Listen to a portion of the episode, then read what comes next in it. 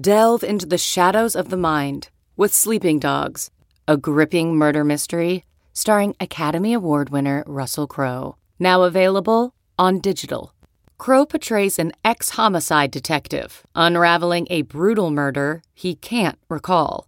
Uncovering secrets from his past, he learns a chilling truth. It's best to let sleeping dogs lie. Visit sleepingdogsmovie.com slash Wondery to watch Sleeping Dogs, now on digital. That's sleepingdogsmovie.com slash Wondery.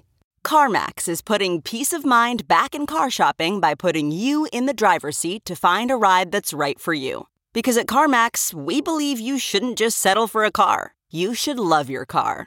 That's why every car we sell is CarMax certified quality so you can be sure with upfront pricing that's the same for every customer. So don't settle. Find love at first drive and start shopping now at CarMax.com.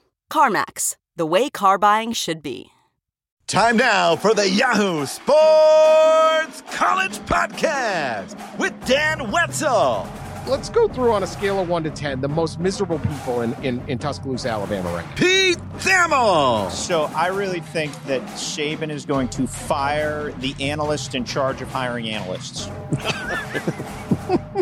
and SI's Pat Forde. That's a tough job, a very tough job. Billy Joe from Bessemer, best wishes to you. Here's Pat, Pete, and Dan. Hi, welcome to the pod. It is a good thing we are taping this on Thursday morning on the East Coast.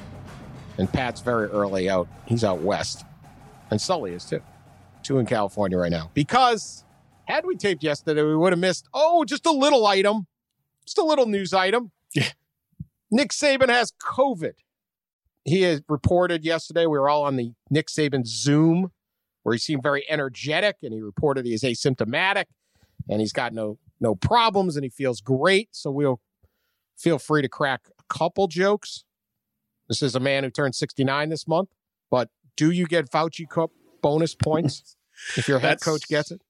Well, not just a head coach, the head coach in college football. Yeah, six national champions. That's six times the points right there. Randy Just Edsall has a bonus for COVID in his contract. He would get $2,500. oh, extra, not just the 2000. yeah, well, I think that that might work. No, uh, obviously the big news is this is the week that COVID came for the SEC. The SEC waited until September 26th, watched Big 12 have all sorts of different issues, different things happening. Uh, this week it got real. Obviously, you have Saban as now the poster child of this. He has the uh, virus. He will, well, we'll see what he's going to do. We'll talk about that. But the big game of the year is Georgia at Alabama. Number three, Georgia at number two, Alabama, Saturday night, 8 p.m. You know this. We do not know whether there will be positives among the Alabama players. There will be additional testing.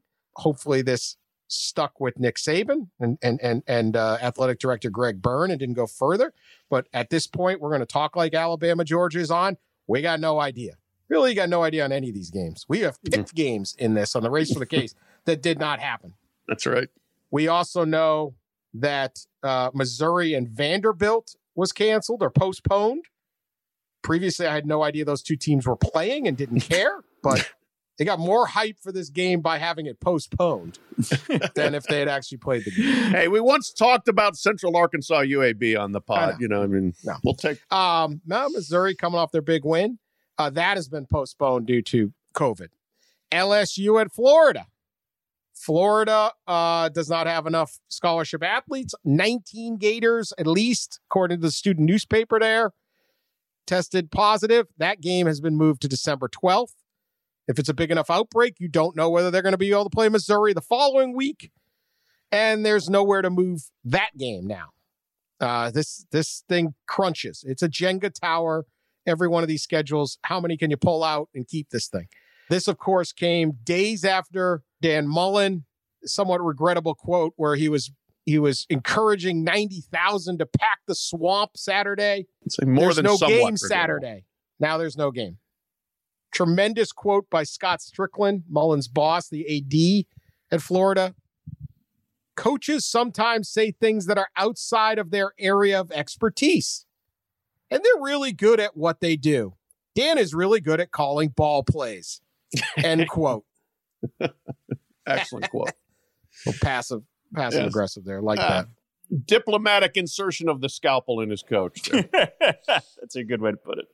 It's kind of uh, uh, Steve Spurrier almost in that. Yes. They're just, you know, Yes. Yeah. You can't Stick spell ball citrus plays, guy. without UT. Like stick with your ball plays. Yeah. Yeah. Yeah, it was pretty pretty solid there. So we got that. Uh, that game is out. So who the heck knows? But uh, Pat, your thoughts on the state of the SEC right now, college football, as we continue to go through this, and clearly we are not. Now we'll see. Maybe Alabama was able to contain this by doing daily testing, but clearly we are not at a spot where uh, you know things are running smoothly i never thought they would i think the analogy i've been using all year is it's like driving through a snowstorm maybe maybe it gets better for a second but a squall can come at any moment a truck can jackknife we don't know but here we are shaky ground right now in trying to go forward playing in a pandemic what do you think Yeah, this is what this is what we signed up for. Basically, this is what people wanted was to play football during a pandemic, and it's going to be a mess. It has been messy. It's going to continue to be messy. Uh, up until the last 10, 15 days, whatever the case is, uh, the one places, the two, the two places that hadn't been disrupted were the two highest levels of the game, the NFL and the SEC. and now both of them have been hit. In the NFL, we've had games moved around, postponed. Uh, there's been problems with the Titans, problems with the Patriots. We had now news that uh, the Falcons have their facility shut down.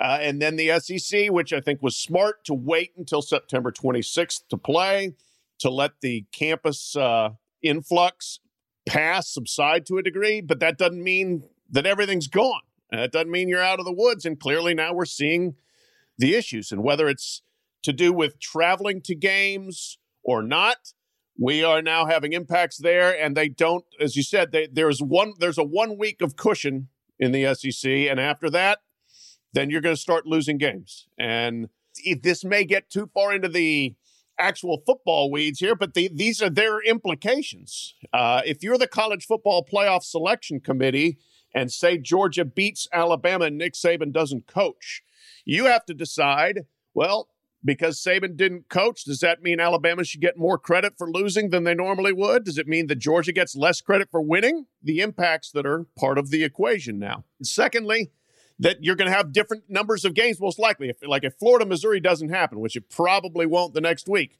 Florida's trying to win the SEC East, but you're going to play a, one fewer game than most of the other teams if they get all their games played. So this is what people wanted football. We're, we have football. I guess my question is, because I've, I've gotten this on Twitter, has this is it a success? Is, is the season successful at this point? We've had basically 13%, I think, of the games postponed or canceled. What's the threshold? I mean, maybe we don't know. We don't decide that till the end of the year. But what's considered successful as far as p- pulling off the season? It's that's if a i can't watch vandy missouri it's not successful it's just not no. go ahead pete it's a great existential question uh, as as this as this goes, and I think like the turning point with the administrators, eh, eh, like why we're having a season right now, and the, the turning point with presidents and administrators was in June or July or whenever it was when the Miami Marlins were a mess and they were the laughing stock of sports, and MLB was supposed to shut down. Everyone said, well, college football can't be that way. College football can't be that way. And college football is that way. And the NFL is that way too. I mean, it's fitting to see the NFL flailing right now with the Falcons uh, facility closed on Wednesday morning. The, the, you know the Patriots, Titans, the whole the whole uh, the whole crew of them. They're obviously struggling with the virus. Like they had been perfect for a few weeks, just like the SEC had three perfect weeks. I said to Greg Sankey yesterday the, when uh, when he called me back, I said I'm you know I'm going to write a column on the SEC's messy week, and he quickly corrected me and he said the SEC's first messy week, which Yeah. it is in, in in a sense. So I think 29 games canceled at this point as of Thursday morning. Pat, is that right? And Yeah, 29 and 140 played, I believe. okay, and then two of those obviously are from the uh, are from the SEC. So Yes. um, you know the SEC is is ahead in a lot of ways, but they're also behind because they played less and started a month later than some folks. So it's a it's a it's a really interesting question. But I do think for these leagues, the driver of this has always been money. And oh God, the coaches and ADs who sit around and say it's not about money, they just make me roll my eyes like into like I just like you want to pass out when you hear it. It's an, it's this has been an inventory play. It's been an inventory play all along, and success at the most basic bottom line for these conferences is going to be do we hit our television thresholds of games? We were all on the Zoom call, I believe, of Nick Saban on Wednesday night, and and he looked good. He was uh, really trying to convey a message that he was fine, and we hope that that remains. Clearly, with this thing, it, it's unpredictable. You don't know who it hits hard, who it hits easy. Anything can happen. So we're, we're thinking of that. However, uh, when Nick Saban gets sick, it, it, there is a lot of misery in the state of Alabama, and not just concern from Alabama fans, Right. but but misery on the people inside the Alabama football program, uh, and not just their concern, but just logistically. Like yesterday or Wednesday night, Nick Saban said that he watched the Alabama practice uh, via live video and then he had like a, a telephone connection with a uh, with a manager, is how I think he said it. I believe student manager, but at least manager. I don't know if we have adult managers, but he had a guy there on the phone, and he would say, you know, if he if he thought maybe they could run a, a playback so they do a little bit better job, or maybe there was a teachable moment uh, for one of the players in terms of effort or or fundamentals that maybe they could work on. I, I, that's how he described. I believe it was maybe a slightly more aggressive communication. You think? I think it would be slightly more aggressive of Nick Saban wandering around his home office, watching this video of Yeah. practice. So I want to go through this. Let's let's go through on a scale of one to ten the most miserable people in in, in Tuscaloosa, Alabama, right now. All right. Okay, one to on. ten. Let's go. How miserable is this person? And let's start with that anonymous student manager who apparently is holding a telephone and having to be the middleman to communicate accurately and quite quickly what Nick Saban is saying. How miserable of a job is that for this poor kid who's probably just like a junior from the suburbs of Birmingham who thought it'd be cool to sign up for this? Uh, scale of one to ten, that's a twelve. Uh, that that's a tough job, very tough job. And yes, if that's if that is Billy Joe from Bessemer, uh, who's, who's you know a, a sports administration major who ends up in that role, oh boy! Because as as I as you were alluding to, Nick Saban not overly patient. Nick Saban rather strident. Nick Saban frustrated as hell that he's not there. It's the biggest week of the season, and he's at his house trying to do some stuff on the Zoom. I mean, are you kidding me? Uh, he's not a happy man. So I would say that is that's a tough job, a very tough job. Billy Joe from Bessemer, best wishes to you. So I really think that Saban is going to fire the analyst in charge of hiring analysts because they they did not think of having an analyst to be the COVID uh, echo phone. I guess would be like Yeah. the lack of the way to put it. Like, how could somebody not have seen this problem coming and they have not like found another fired coach to be the person who will echo what Nick Saban has to say via practice and uh, make sure they run the playback and get it right. I think that is a drastic failure in the Alabama machine, and there will be hell to pay. I mean, they got 645 guys in that assistant coaching staff, Oh yeah, including five head coaches, right? What are they, Pat? Pete? Charlie Strong, Mike Stoops, Major Applewhite, Butch Jones, and Sark. And we may be All right, missing it- one. And not just head coaches, the uh, former head coaches at USC, Texas, Arizona, Houston, and Tennessee. Yeah. Not to mention other stops along the way. Yeah.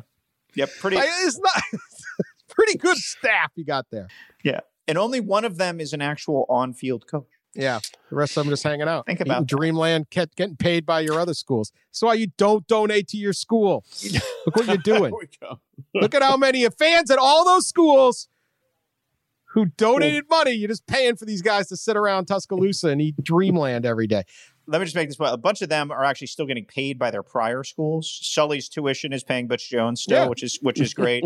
and uh, in talking to a, sc- a scout yesterday, uh, we were talking about Bill O'Brien and, and whether he goes. And uh, the scout was like, you know, the big joke in the NFL is Bill O'Brien's going to be an unpaid Patriots, uh, you know, analyst, offensive analyst in the next uh, in the in the upcoming weeks for the playoffs. But it, where did Saban get the idea? Belichick's been doing it for years. Yeah, Sure. Load them up. Load them up. Why not take these guys? All right, well, let's take Sark. Steve Yeah. Former head coach at, at USC. Uh, Washington replaced Lane Kiffin when Lane got fired in the middle of the playoffs because Saban was sick of him. How miserable is Sark right now? Because Sark is technically in charge. Although, if you listen to the Zoom, Saban didn't really admit that. He just said Sark is over there. he didn't say Steve Sarkeesian will be our interim coach while I am quarantined with this. He didn't seem to offer any, there, there was no like equal footing here, or he didn't get a promotion. So now Sark is got to be getting 50 phone calls a day from Nick Saban. None of them pleasant. None of them. I think you did a moderately good job executing what I wanted you to communicate. Pete, how miserable is Sark? Sark makes 2.5 million a year, so he knows what he signed up for. Um, there is there is a, certainly a misery element to Sark, but there's also just like so many other people in that operation. And I will not say Saban is hands off with the offense; that would not be accurate. But he is more hands on with the uh, with the defense, and he's going to have more suggestions, alterations, etc. Sark just knows that like he he can't pass the ball 66 times uh, on Saturday because that's when Nick gets most mad when Lane doesn't run the damn ball. That would have been good if Lane was there. He could have gone rogue, Oh, This could you tried the 76 yard field goal, that Uh, type of stuff. Yeah. if Lane if Lane were in charge? Oh, this that would have been so because Lane Lane would go Al Haig. I'm in charge here. You know, remember that with the Reagan administration Yes. when it was like Reagan had this and and George George Bush had that, and Al Haig put himself in charge. That would be Lane. Uh, fortunately, unfortunately, he's not. But Sark Sark is still Sark's an 11 on a scale of one to 10 in misery because I'm sure his phone is ringing off the hook. He's getting texts constantly if Saban does text or if he makes the manager do the text for him. I would bet the first conversation was, "Hey, Sark, look, I, I tested positive. I can't be there. You know, you're going to do a great job." And then within five minutes, it was like, "You're doing a shitty job. You know, here you, you need to do this. You need to do that. Don't forget about this. Don't forget about that." And he is going to be a a hell of a backseat driver for the rest of this week. That's for sure. Now Lane could have gotten his ultimate revenge on on uh, Saban by giving him the virus. We don't know. They did play Well- Saturday night, Absolutely. and Ole Miss is he said Kiffin said uh, we're not. There's an outbreak at Ole Miss. We don't know whether their game against Arkansas will be played. Yeah. Uh, hopefully, but he he revealed we are not in a great situation number wise at all. That was Wednesday. Again, normally you can do this podcast. There is a there is an ebb and flow to the season. sure. and you can do this podcast and not really worry too much about like it, breaking news is like someone sprained an ankle not half the slate is canceled. Or our our hall of fame coach the most famous guy in the sport is out. Does Saban have to cancel his, his his Aflac commercials? Can he still do those? Is that That would be pretty I surreal just- if he was watching the game at home and he came, he's watching himself in a commercial while he's Those seething Aflac about the lack of like will linebacker pressure. Yeah. I thought he, I thought he was a better actor in The Blind Side than those Aflac commercials. Really stiff in the Aflac commercials. I don't uh, I don't get it. All right, let's go to the next one. Saban is a strategic mastermind at, at getting through adversity or challenges that are presented in for him. So I have a two people. One is uh, his doctor that he's got to be saying, you know, how many? If I take, you need five pos- uh, negative tests. What if I take five in a row or something? But also the logistics guy because Saban didn't quite admit that he wouldn't be there on Saturday. He he he has yet to say.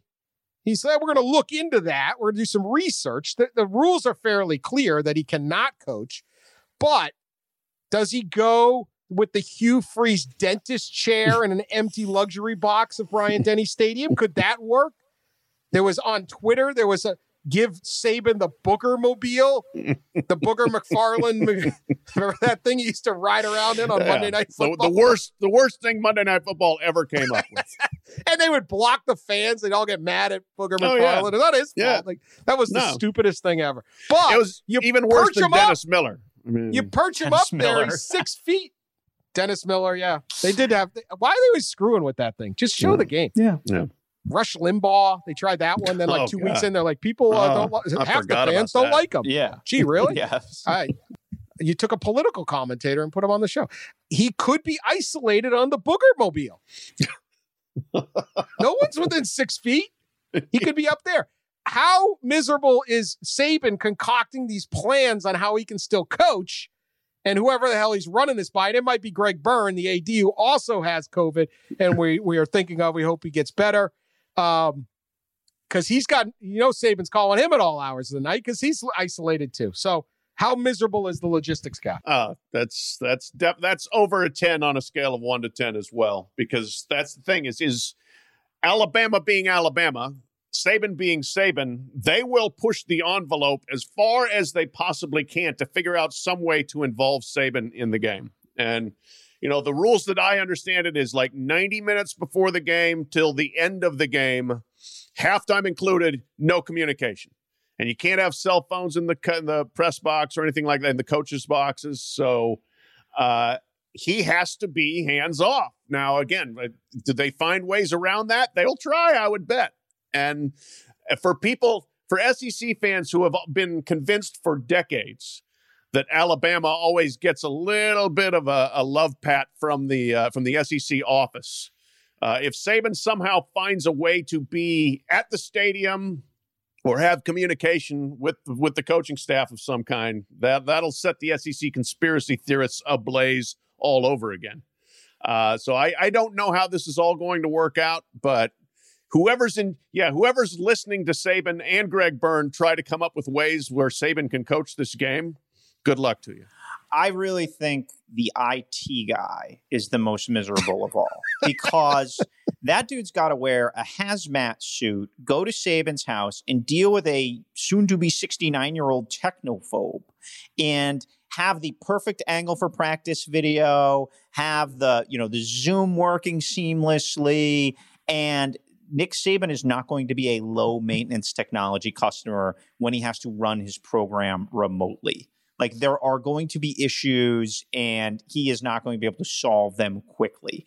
And so, how about that call? Uh, do you want to go to Saban's house in the hazmat suit? Do you want to go to Saban's house? That, like that, like the IT guys are sitting in their cubicles right now in the Alabama Athletic Department with their hands over their head.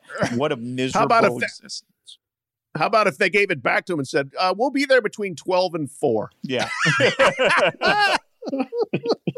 hey, can you imagine if his cable goes out on Saturday? Oh goodness! Holy imagine cow! that call to Comcast. How about who who on the staff has to tell Saban that he, his Zoom is on mute, It's a good point. or do you just sit there and go, uh, "He's just ass giving us one of these quote unquote ass chewings right now"? Just let him talk; it's on Yeah. mute, or they'll just mute him and they'll just Sark muting him. Right, right. Do you see Ride it out Saban- a lot. On mute doing the air quotes like you call that gap integrity It's just what I'm saying. These guys, they they they, they rip their jeans now. These kids, they rip their jeans. I when I was so poor in West Virginia, I to, would never rip my jean.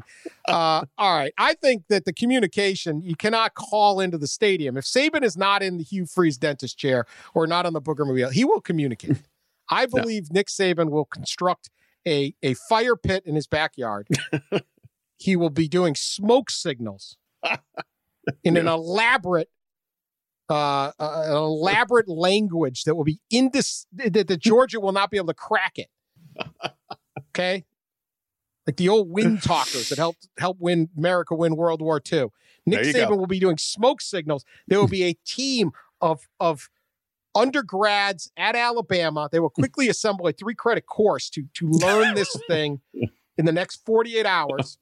They will all have mopeds. They will see the signal and they will ride from from Nick Saban's palatial house, I'm sure, down to the stadium and immediately It'll be like, a, or, or they'll just line up every Alabama student and they'll just run it down like a game of telephone. yeah, but then eventually that goes all wrong, and the cover two trap ends up becoming, you know, Yeah. run the ball on fourth and nine. By Good the time point. Because to the there's going to be one kid in there who like is an Auburn fan, but got a free ride to Alabama, so he went to Alabama. We still, yeah, that wouldn't work. But you'd have to have great loyalty Oh to yeah, pr- Saving Private Ryan. You will get this message through. They definitely have an analyst for smoke signals on their staff, so I'm not worried about it. Sure Some they guys do. making 400 Sure large just in case this happened. just in case. That's right. All right, and finally, how about uh, Miss Terry, the uh, lovely and very Ooh. patient wife of Nick Saban, who I believe he talks to for ten minutes every morning before he goes to to work at like three a.m. Now, Miss Terry is going to be in this house with Coach Saban, and if he is stuck watching this game on Saturday night, let alone the the, the hours into it. This is misery. You do not want to be trapped with this caged animal, ranting and raving. My only hope for Miss Terry is she can say, You are sick with a virus. I will be on the other side of the house. You stay quarantined in your little room. And I do believe Nick listens to Miss Terry. He does. He does. That's why I would give her a 9.5 on a 1 to 10 scale of, of misery because she's been around him for five decades. She knows what she signed up for here, uh, and she knows how to deal with him. So she can handle this as much as anybody has to handle it or can handle it. Uh, if I were her, I would say I'm going to the game. I'm going to go sit in the box, man. I'm out of there. Although she probably is in quarantine herself, I would think she might not uh, be able to pull that off. But that would, that would be the surest way to get away from him is to go sit in the coach's box, the coach's family's box at the at Bryant Denny. Miss Terry's got it tough, Dan, because you know she's going to have to deal with the menu, like the game day food. Like there's going to be all these things that like come up. Can you imagine like the cable guy, like all like the television situation, and just do it remotely with the you know like I, I wouldn't want to be around anybody that has the virus for any period of time. You know what I mean? Just like that's not yeah. And Miss Terry's forever young, but like that's just that's eh, there are a lot of awkward things that are going to be happening in the Nick Saban orbit over the next couple days. Do you think Nick Saban can can barbecue his own meal? Now, the man has lived in Alabama and Louisiana a long time. Has he learned anything? Or did this bring in the Dreamland, bring in the Archibald, something like that? He is I mean, not a man I of would be- varied interests. I don't. I don't really think he's had many interests in that. The other thing is too. I mean, he's so impatient, and you know, going smoke meat that takes hours. So my guess is, I mean, I could see him trying it, and he like puts it on, and then he's like opening the grill every eight minutes. Are we done? We done? We Gotta done? trust the process. Trust the process. yeah. So You, you bring over the analyst in charge of meat smoking to, to, to, Well, they to do that one of those. process for Yeah. you. They got a state full of those. Yeah. All right. Well, get well, Coach Saban, please, and and and athletic director Byrne. You too. We're thinking of you too. Uh, all right. This let's talk about this actual game. Hopefully, it is getting played. Hopefully, the daily testing is confined it just to to Saban. It hasn't got the players. We'll see. But uh, huge game. Number two, number three. It's mid October, and this is our first big game. Like we were, this is our first legitimately big game. We've had some good games but nothing where you're you're excited and you're you're plotting out what you're going to do Saturday night. So hopefully this thing gets down. It is not a do or die game. They are in opposite divisions of the SEC. So whether it's this year or any year, uh, they both still have a a path to get to Atlanta for the SEC championship game, and whoever wins the SEC championship game will go to the playoff guaranteed. So it's a little bit of a warm up, but it's still a massive game, huge rivalry. Kirby Smart, obviously, longtime former Saban assistant. Tons of great memories here. Break down your thoughts on the the actual football. I know we're going to talk football. Scary, but um, not for you. You can handle it. On what what we're what we might see on Saturday night. Sure. So I- I did a, a big breakdown where I talked to coaches and scouts on uh, on Yahoo this week on this game, and I think the most interesting aspect of it, Dan, is that Alabama has essentially become what Nick Saban despised. Eight years ago, Saban had his famous quote. It was 2012. Baylor, Oregon, Ole Miss were all running a million miles an hour and 100 plays, and Saban said, "Is this what we want football to be?" And remember, he railed against the rules. He did not want football to evolve into this pinball 51 49 way. Well, guess what?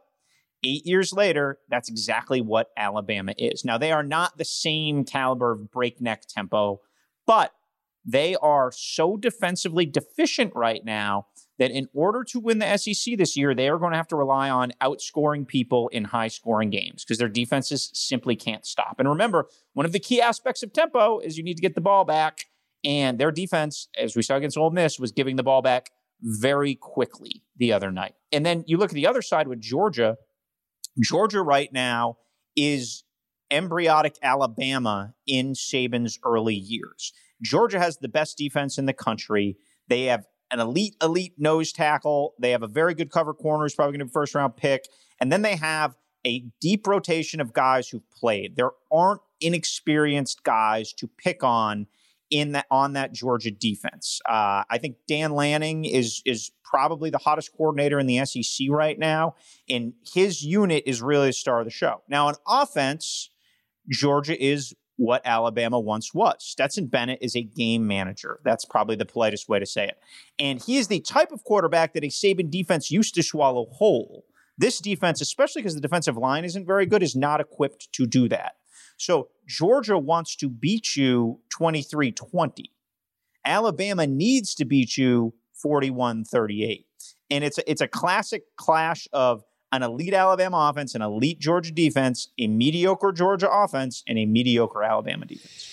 Yeah, that's good. I mean, it is basically Saban 2020 against Saban 2012 uh, is this matchup, and uh, it is it's really interesting because it is strength on strength. It's good on good. I think the Alabama offensive line is fantastic. Georgia's front seven is fantastic. You mentioned Jordan Davis, the def- the nose guard. He's outstanding. But man, their linebackers really play as well. You know, they play three four, but they they fly to the ball. They they pressure. They they blitz those guys uh, effectively and creatively. Azeez Ojulari is extremely good. Monty Rice is extremely good. And then the other great matchup to me is Bama's wide receivers, who I think are the best in the country, against Georgia's secondary, which I think is probably the best in the country. Uh, I mean, there are a lot of future NFL players going at each other just in those two units alone. And uh, the the Georgia defense is, I think, it's absolutely the best in the nation at this point. If you look just at the SEC in what used to be, you know, that relentless defensive league, and now is a touch football league, except Georgia. Georgia by far has allowed the fewest rushing yards in the conference, and also by far has allowed the fewest passing yards in the conference. They are so far ahead of everyone else from a defensive standpoint uh, through three games that it's it's pretty remarkable. And I did I got on the the Kirby Smart Zoom and I asked him one of the things they've done. They didn't against Auburn. They jumped on Auburn pretty quickly, but against Tennessee and against uh, Arkansas, they were behind at halftime, and then they obliterated them in the second half. Combined margin, I want to say, was is fifty nine to three in those two games in the second half. he said we play a lot of guys, and we we rotate them in, and defensively the other team starts wearing down, starts pressing, and we are just coming at them harder and harder uh, as the game goes on. So I, I think I think Georgia has absolutely has the the manpower right now and the mentality to win the game, even if Nick Saban were coaching. I think that it's unfair to call Stetson Bennett the law firm, our Manhattan White Shoe law firm, a game manager. very, very accurate. No, he is a little bit of a game manager. Um, oh yeah, I do think that how he handles it uh, will be a big, uh, probably the critical player uh, in this in this game uh, going forward. All right, we gotta we're gonna pick some games in a minute. Few other items that came up. We officially uh, got the. Uh, this should be fascinating. Records no longer matter in bowl selections. Yeah, bowl. Everybody oh. is now eligible which means like some two and six Purdue team is going to get a bid over like a six and two Arkansas State or something like that, right? Like there this is. is the bowl game, bowl director dream. We don't have any rules now. Everybody is bowl eligible. Uh, but as we kick forward, it's really the only way. But it does look like a lot of teams are going to play. Uh, my alma mater is entering the fray, jumping in the pool. How about that? UMass has got a game. They're playing Georgia Southern. If you want to know how bad things are with COVID, the UMass Georgia Southern game is on ESPN two.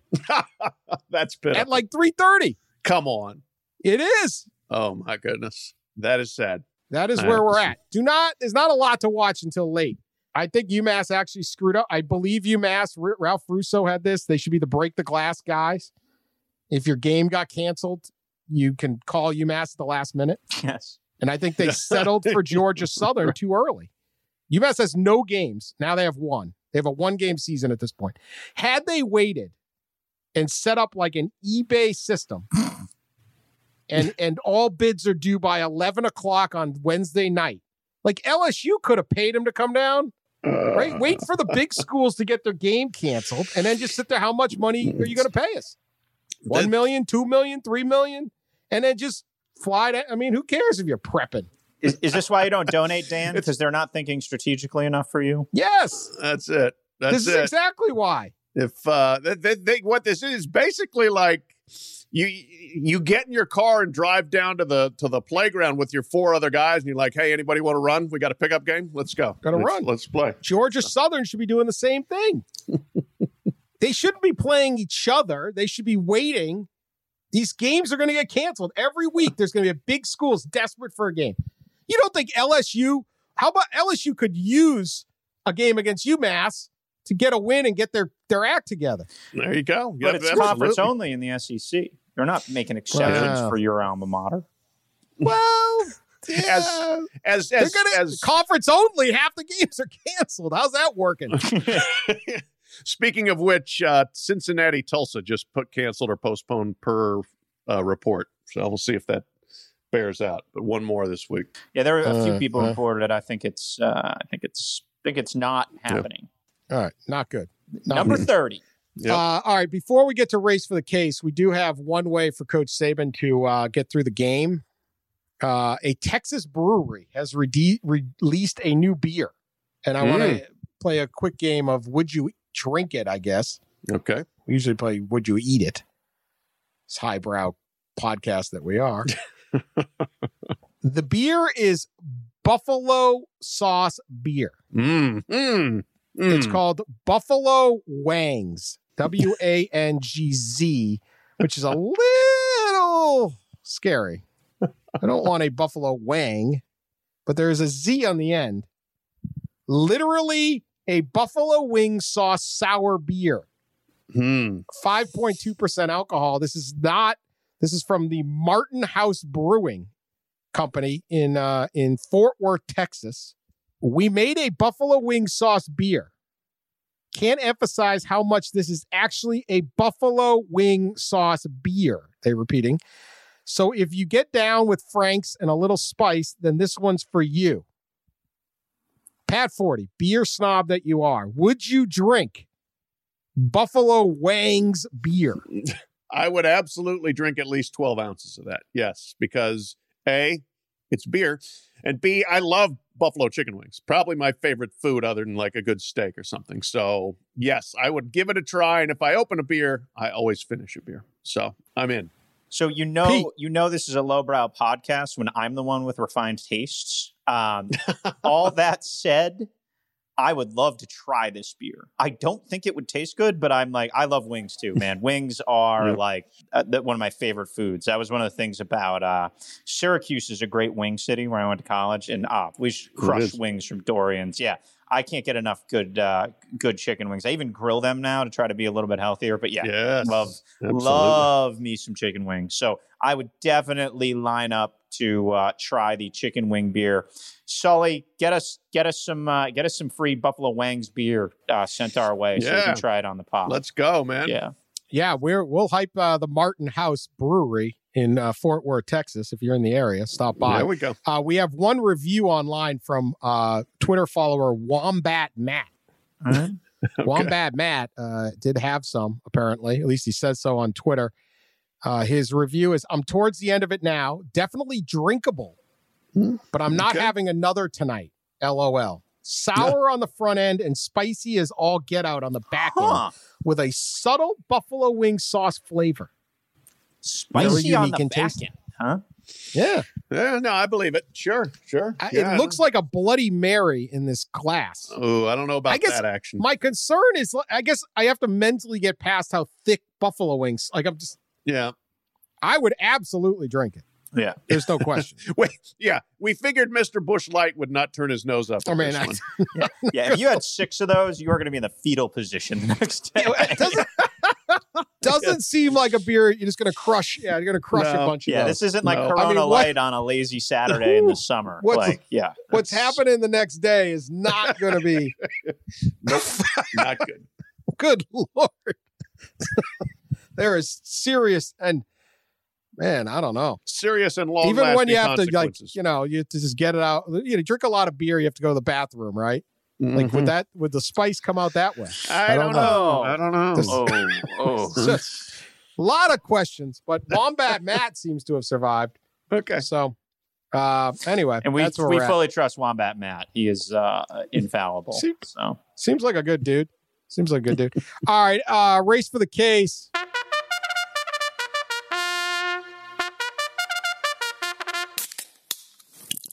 Pat and Pete are eight. Sully's got you at 18, 17, and 1, but I have a 18 and 18 and 1. Ah, Sully forget 16, 19, and 1. I'm uh, 13 and 22 because we're the, the, the, the Fat Bear Week pick is counting. It. No, Sorry. no, no. Nad no, is Nad is the new tap, man. It is uh, the, the season is bearing itself out. Nad is the Making new See, tap. Dan just he, Dan did just try to gloss right over those standings. Yes. While yes, while, while yes. accenting the Fat Bear victory. Fat Bear, let's, I'm 1 and 0 in Fat Bear. Yeah. So, all right. That is correct. Uh, You're one BY and zero in Fat Bear in thir- 13, 22 and one in Race to the Case. That is correct. Yeah. Correct. there you go. All all the people uh, you know listening to this National Geographic podcast will really be excited for your Fat Bear projections. oh yeah. Listen, listen. A, a win is a win. Okay. Coach Saban doesn't uh, doesn't excuse any of them. Uh, I don't like how you guys talk down the competition. Right? Gives us inflated egos.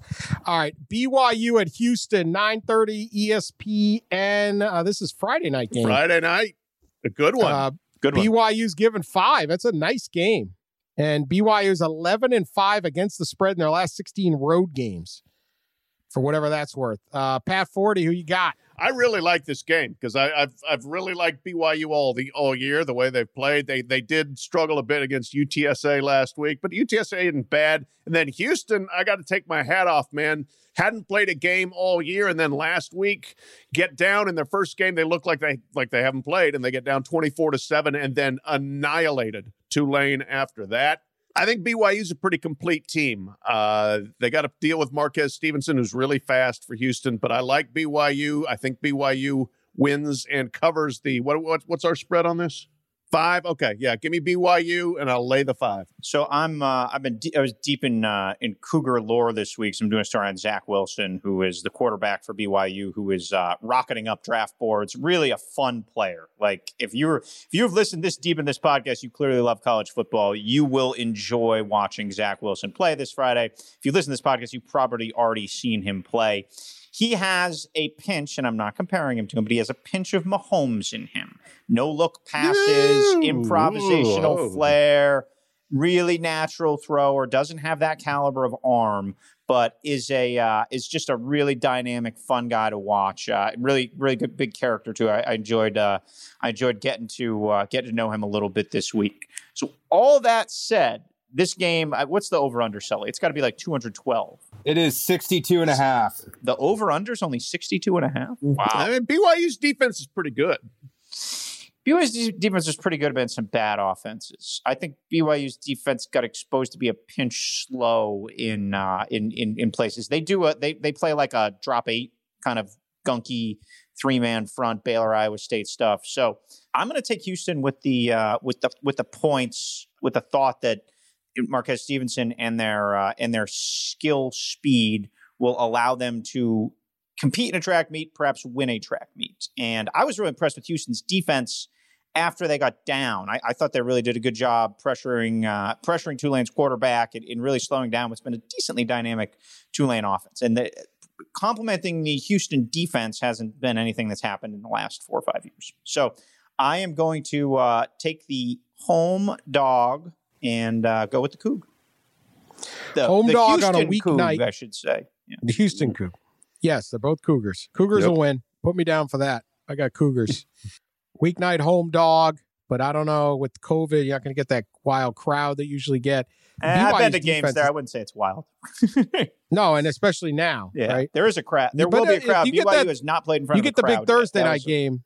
Uh, I'm taking BYU in this game, uh, despite giving the points. Uh, all right. How about pro- Sully? Oh yeah, Sully. I'm sorry. All good. Yeah, I'll, I'll take I'll take Houston with uh, Pete. UTSA almost had 400 yards through the air, and now they're going up against Holgo and company. Ooh, not good. Uh, give me give me the Houston Cougars. All right, it's probably the second best game of the weekend. Look at this slate. All right, Pitt at Miami, uh, noon ACC network. Jeez, Pitt's defense rates sixth in the country in yards allowed, uh, 263 a game. Miami is giving 13 and a half. taking Pitt all day here. It's uh, going to be a low scoring game. Pitt's defense is elite. Miami's offensive line got exposed against Clemson. That's obviously going to happen.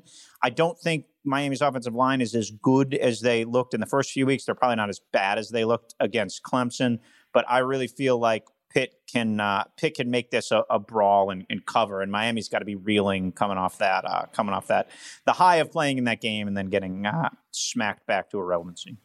Yeah. I- no, go Pete, ahead. Sully. Pat. Go ahead. Go ahead, Pat. All right. I, I'm going to go with Pitt there as well, just because you're getting 13 and a half. I, I, I think that it is going to be close. The only concern for Pittsburgh is Miami. What Miami does is they, they put it all up front and they get after the quarterback. Uh, they rush upfield. So you got to be able to hit them underneath with some with some running plays, which they did with Travis Etienne.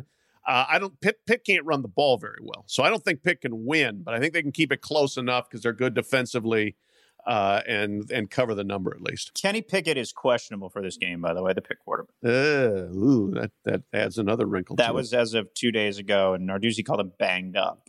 But I got a feeling I watched the uh, the the end of Pitt BC when Kenny Pickett was banged up. He's a tough kid. I think he's. I would be surprised if Kenny Pickett didn't play at Miami. I agree. I, I think Kenny Pickett will play. His offensive line was um, singing his praises, inspired by uh, his ability to play through the pain, and he will uh, he will play through the pain and and give Miami a game on Saturday. Give me the Panthers. Too many points, so I'm going to take the Panthers. Um, I do like this Miami team, but you also come off of a game with Clemson, probably just beaten up physically a little bit. All right, Liberty, Coach Freeze, undefeated at Syracuse. Liberty is at Syracuse. Syracuse is an ACC program, allegedly. Liberty is at an ACC team, and they are the favorites by three and a half. Good Lord. uh, this thing is on Watch ESPN. Uh, Hugh Freeze will how, uh, Hugh Freeze will be an SEC coach by next year. Uh, I don't think there's any question. No uh, dental chair in this game, uh, and no Tommy DeVito for the uh, for the Orange. Going to be trouble. Uh, gave me Liberty and the Fighting Hugh Freezes. yeah. I, I, that was the, by for accuracy's sake, that was the hospital bed game. The Hospital dental bed, chair right. game was the dental chair game was at Louisiana Lafayette the next week, as as Hugh found various ways to coach his team absurdly uh, last year. But Hugh's four and zero. Syracuse is bad. Uh, I'm I'm going with Hugh, and I'm going with Liberty there to get to five and zero and win in the Carrier Dome and cover. I think Liberty could blow them out. Um, I, I I was going to actually pick this game for my lock of the week uh, and take Liberty. Just Tommy DeVito, Syracuse starting quarterback, is hurt. Their backup is Rex Culpepper, is one of the best stories in college football. He's not a very good player. Uh, Rex came back from cancer, uh, and it, it threw a touchdown pass earlier in the year. It was inspiring. Syracuse's offense stinks, and their defense is without its best player, Andre Cisco, who injured himself in pregame warmups, I believe, before the Georgia Tech game, and he has opted out for the season and uh, declared for the NFL draft this week. And it's just been one thing or after another for Syracuse in terms of uh, in terms of the injury bug this year. And they've, they've been trying to play a lot of guys and, and, and essentially plan for the future, but it is a uh, it is it is a mess up there on both sides of the ball. And uh, yeah, I think Liberty with the deficient deficiencies in the Syracuse secondary could really run them. Uh, yeah, I'm, uh, we're gonna. I'm not gonna lone wolf and take Syracuse. I can tell you that. Uh, I will go with Liberty on that. They they look better. All right, UCF at Memphis. This should have been a great game, except UCF lost to Tulsa. Uh, 3.30 on ABC. Love seeing the American get these kind of big time game nights, uh, uh, time slots. Memphis hasn't lost a home game since these teams met last met in the regular season in 2018. We had a little different scene at the Liberty Bowl. UCF is giving three and a half, so Memphis Tigers are home dogs. Pete, Yeah, I'm going to say I'm going to take UCF here. Uh, I've been impressed with what they did the first couple weeks. They flopped against Tulsa, uh, made a lot more mistakes than they had been making, um, and Tulsa is not a bad opponent. So I, I this Memphis team is not as good as previous ones. The the loss of uh, some skill players and then the loss of the coaching turnover from Mike Norvell to Ryan Silverfield. I think it's caught up with them a little bit. Uh, Dillon Gabriel bounces back after not having a great game against Tulsa and has a very good game here. And UCF wins and covers. I'll take UCF also. I'll move in on that. I think they're angry after that Tulsa loss and they're going to, they still got something to play for. Sully? Yeah, give me UCF and their uh, their nation uh, best total offense. I think they put up you know over 400, 500 yards a game. They're they're rolling. Give me give me the Golden Knights. I uh, boy, I hate to sing in a chorus with uh, with you guys, especially when Dan picked them. But I, I Memphis was interesting because they really laid an egg early against SMU and then came back and played pr- played pretty well. But it is still not the uh, you know they essentially took a month off after after their opener. It is not the Memphis we knew. I, I felt like Tulsa could be competitive with UCF because they had the personnel in the secondary to beat up and slow down their receivers. I do not think Memphis has the personnel in the secondary to do that. So I think UCF can can win this one going away. All right. Uh, we already kind of broke this game down. Georgia at Bama, 8 p.m. Bama is a four point favorite at this moment. BetMGM has taken down the line. I mean, that's how big Coach Saban is to this thing. So let's just try to make the picks without too much breakdown. Pat, we'll start with you. Yep, I think I, I kind of alluded to it during my little spiel there. So I think Georgia's. I think this is the time for an assistant to beat Saban, even if, especially if Saban isn't at the stadium. Uh, I think that Georgia has the team to do it. I think uh, Alabama's defensive vulnerability is what it is. Give me the dogs. Win cover. I think the dogs win straight up too, and with or without Saban. Quite, uh, quite frankly, the interesting thing to me will be: can Alabama's defense get good enough to win the rematch? Um, and that's you know as we uh, as we as we go down the line. But I think Georgia right now in these over the years in these SEC games where it's the high flying offense versus the epic defense, the epic defense usually wins. Oh man, uh, I, you guys are changing my tune here. I was going to go Georgia, uh, but given the opportunity, and now that the lines come down from six, uh, might, let's let's let's try to lone wolf here and let's go the Tide. Win one for the Gipper. Saban's not going to be on the sideline.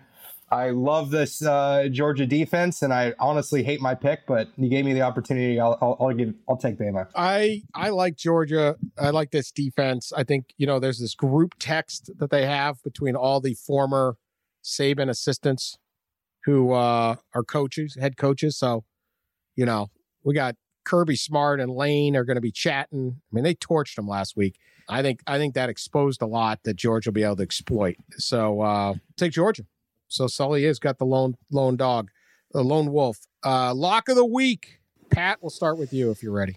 I'm ready. I, I do. I have to take my hat off to Sully, who announced I hate my pick and then made it anyway. But uh, that's I'm going to hate my lock of the week too. okay. My lock of the week.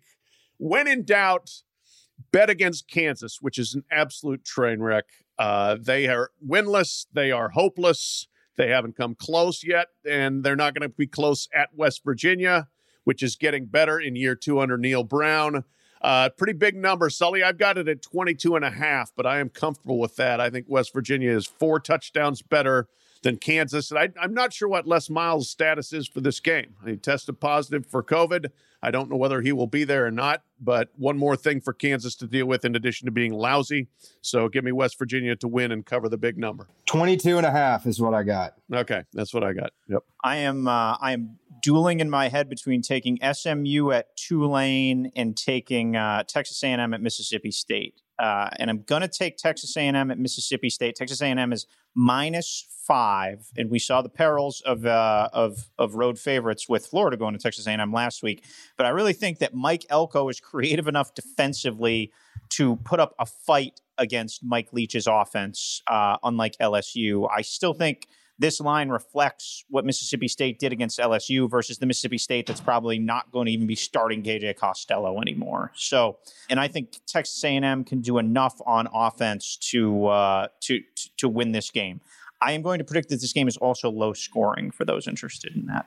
All right, I am going to take Notre Dame again. This is my third time taking them as the, my lock of the week. I'm one and one, but I appreciated that Brian Kelly was going for it up 16 on fourth and two or something to try to get us that cover. that's how that's how I read it. That's how I read it. He might have been just trying to kill the clock against Florida State. Florida State covered, but uh, it's only 17. Uh, the Louisville defense has allowed 47 to Miami, 46 to Georgia Tech. Notre Dame's got a good def- a good offense. They are running the ball uh, I'll, I'll, take Notre Dame and quite happily uh, make that my my lock of the week. Sully, you get the last lock of the week. All right, I'm I'm taking the under in the batter, battle for the beer barrel at 45 and a half. The last two t- two times Tennessee and Kentucky have met, it's uh, they they barely squeaked over 30 points. Both these offenses look just about the same they have the past few years. Defenses are stout. Give me the under in Tennessee, Kentucky. All right, good stuff. That is the pod. We'll be back to overreact to everything on Monday in the overreaction edition. Uh, Lord knows how many of these games get played or who the hell's coaching them, let alone who's playing in them. But this is the pod. Uh, enjoy. Hopefully, we get this big time game on Saturday night that that uh, all of us who are patient with this sport deserve. That uh, the, the sport we love. Please follow us on social media or share us on social media. Uh, subscribe, leave us nice reviews, whatever you got. We need all the uh, listeners we can get so we can keep doing this. Talk to y'all Monday. In Big Ten preview next week. Just That's right, for Big our Ten. loyal listeners, we got a little Big Ten preview next I didn't week. even yeah, I didn't even get into Iowa. It was one of the reports was someone found a big bag of meth in Iowa City. They also found some snakes That's behind the courthouse too. So Snakes behind the I mean, what? It Yeah. seems like such a nice town. how's that Busch Light sponsorship going for our Iowa City police log, Sully? Did we get, did we get that get locked up yet? we got to get done. Yeah. Not locked out yet though. All right, I know Uh, you're close. We'll take the coffees for we'll take Buffalo Sully. wing beer. Yeah. Take whatever you got. Whatever you got. We'll take it. We're, we're easy. All right. Talk to you Monday. Look around. You can find cars like these on AutoTrader, like that car riding your tail. Or if you're tailgating right now, all those cars doubling as kitchens and living rooms are on Auto Trader too. Are you working out and listening to this ad at the same time? Well, multitasking pro, cars like the ones in the gym parking lot are for sale on Auto Trader. New cars, used cars, electric cars, maybe even flying cars. Okay, no flying cars, but as soon as they get invented, they'll be on Auto Trader. Just you wait. AutoTrader.